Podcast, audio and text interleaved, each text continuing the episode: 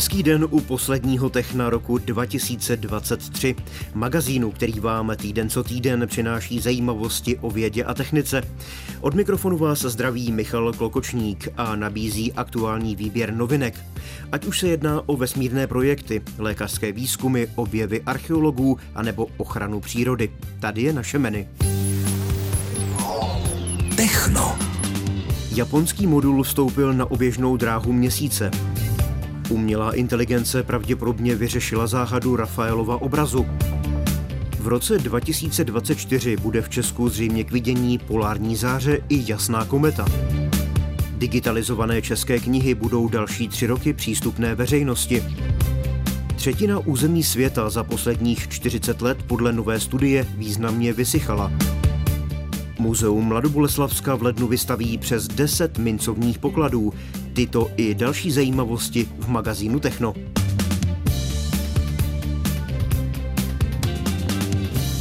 Modul SLIM japonské vesmírné agentury JAXA 25. prosince úspěšně vstoupil na oběžnou dráhu měsíce.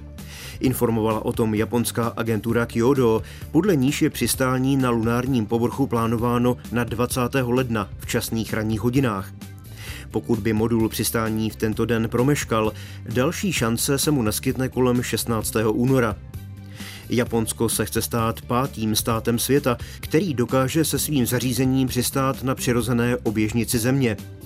V oblasti jižního pólu měsíce letos úspěšně přistál indický modul Vikram.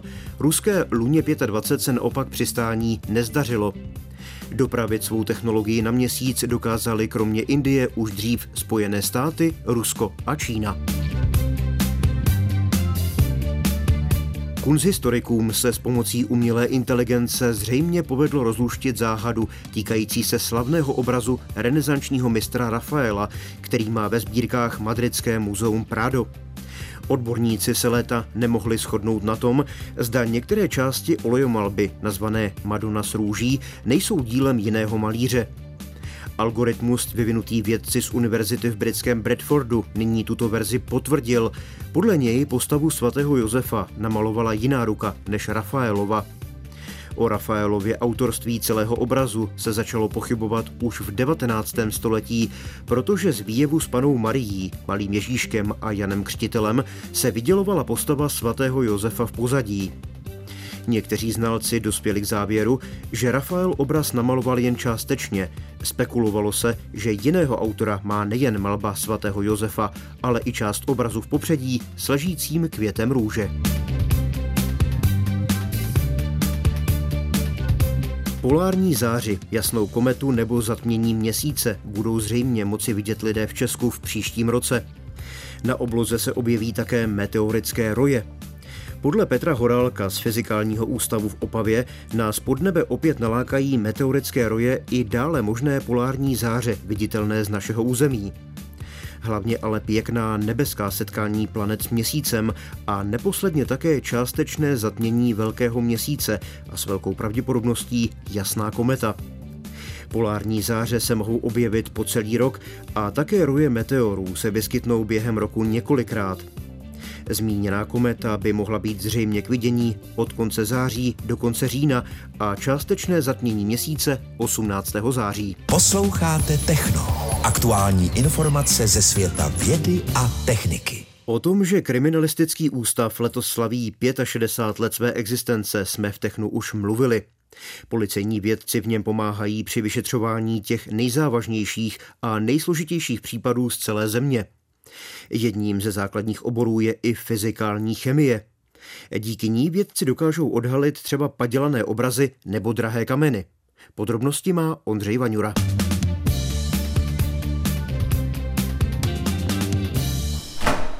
Využíváme optický mikroskop. Znalkyně oddělení fyzikální chemie Kriminalistického ústavu Ivana Turková si připravuje mikroskop. Na něm zkoumá obrazy. Je spojen s počítačem a díky obrazové analýze vlastně ten obraz snímáte kamerou a je převáděn do počítače, tak můžete sledovat ten vzorek.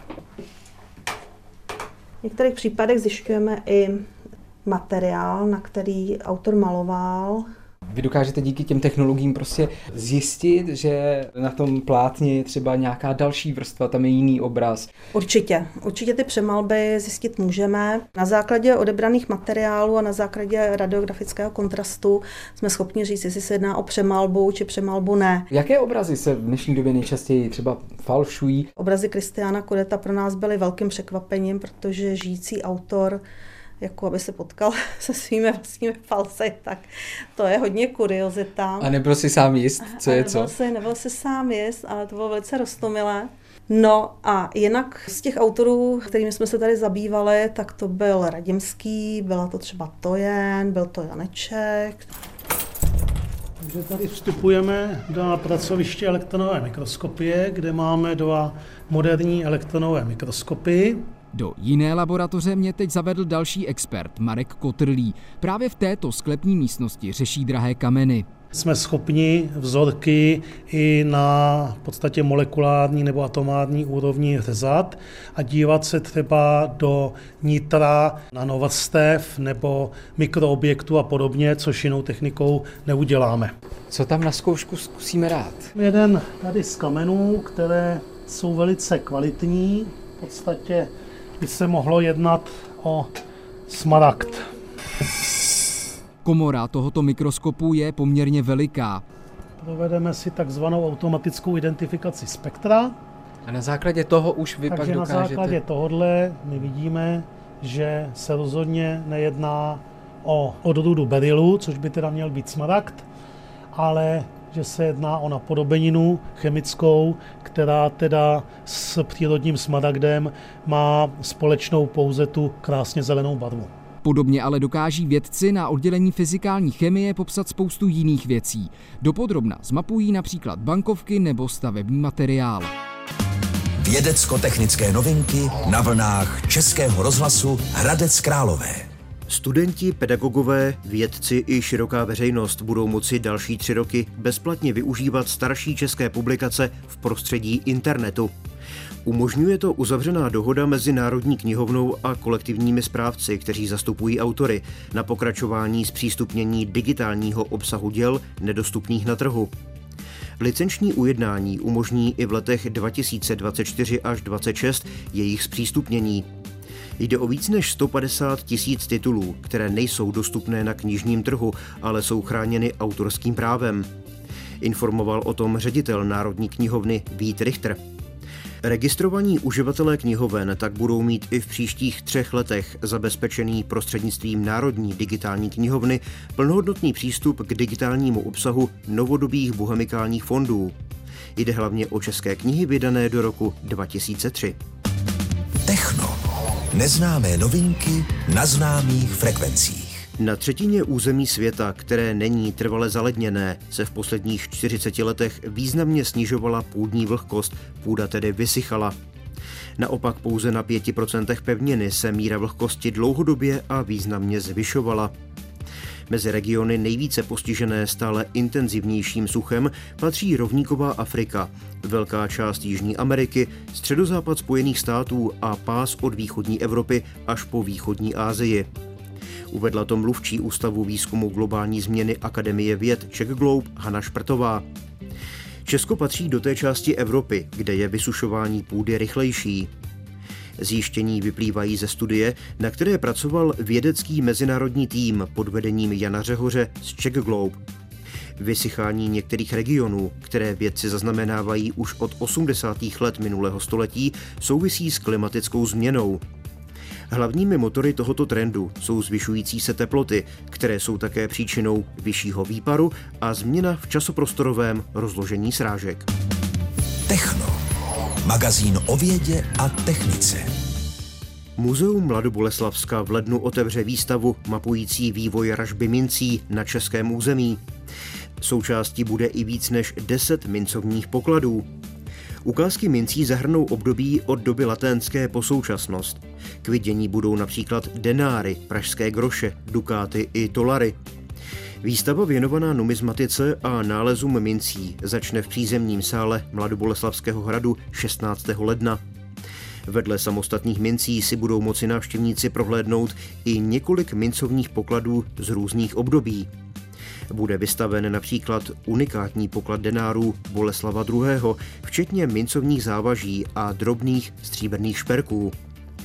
Návštěvníci uvidí i několik depotů pražských grošů, včetně nádob, které mince ukrývaly, několik depotů z celého období 30-leté války, včetně zlatých dukátů.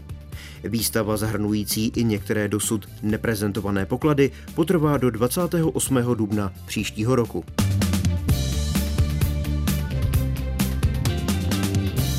Takové bylo poslední techno letošního roku. Pořad si můžete zpětně poslechnout i v digitálním archivu na portálu můjrozhlas.cz. Na vlnách Českého rozhlasu Hradec Králové se budeme společně potkávat i v roce 2024. Do něj vám přeju hlavně pevné zdraví a jen samé dobré zprávy. Od mikrofonu vám hezké dny přeje Michal Klokočník. Mějte se dobře.